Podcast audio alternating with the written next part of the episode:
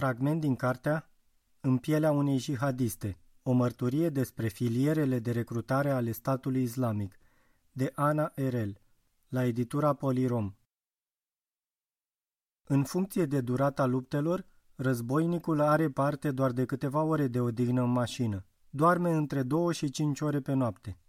În restul timpului se împarte între Raqqa, cartierul general al Daesh, unde n-ai cum să trăiești dacă nu i-ai jurat credința lui Baghdadi, și alt oraș vecin, situat la vreo 20 de kilometri.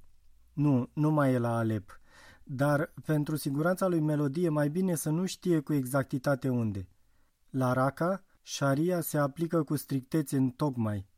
Bilel apreciază această transcriere fermă a propriilor percepte religioase – îi înfățișează lui Melodie o viață foarte frumoasă și mai ales liberă, cu cafenele, cinematografe și magazine. El și oamenii lui au eliberat orașul, iar locuitorii le sunt foarte recunoscători.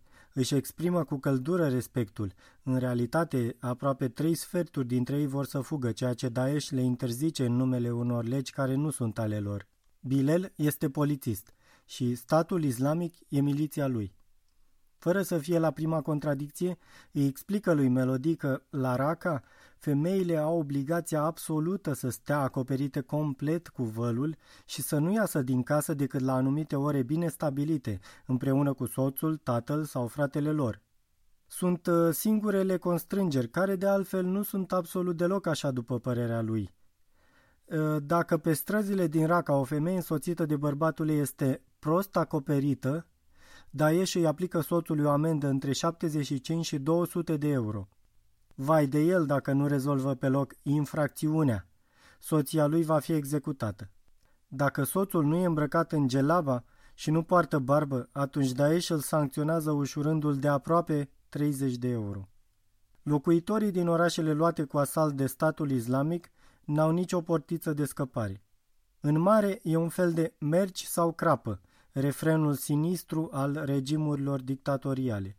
Daesh justifică banii ceruți prin unul dintre cei cinci stâlpi fundamentali ai islamului, zakat. Este definit în general ca un impozit, fără să se înțeleagă foarte bine ce înseamnă asta. În realitate, el simbolizează faptul că musulmanul are datoria să-l ajute pe cel care dă de pomană. Cum spune alt Dumnezeu în Vechiul Testament, ajută-ți aproapele ca pe tine însuți. Zakat nu are așadar nicio legătură cu o barbă prea scurtă sau un vol pus în grabă.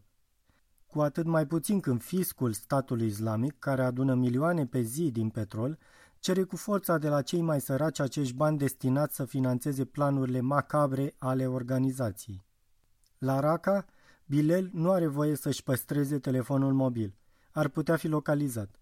În plus, rețeaua e proastă. Poate să comunice numai prin walkie-talkie sau prin internet cu acces foarte aleatoriu, cu excepția cafenelelor, unde toată lumea poate să audă ce vorbești.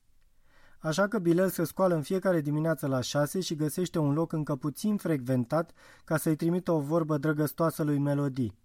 O zi bună, puiul meu mare, gândește-te la mine, îmi lipsești. Cuvintele urmate de o mulțime de emotigrame reprezentând inimioare roșii. La început, asta mă îngheța, după aceea am învățat să râd împreună cu Andrei și colegii mei, cărora le împărtășeam povestea. Apoi, această atitudine opresivă față de melodii a sfârșit prin a mă obosi. Uneori aș vrea să dau de pământ cu laptopul.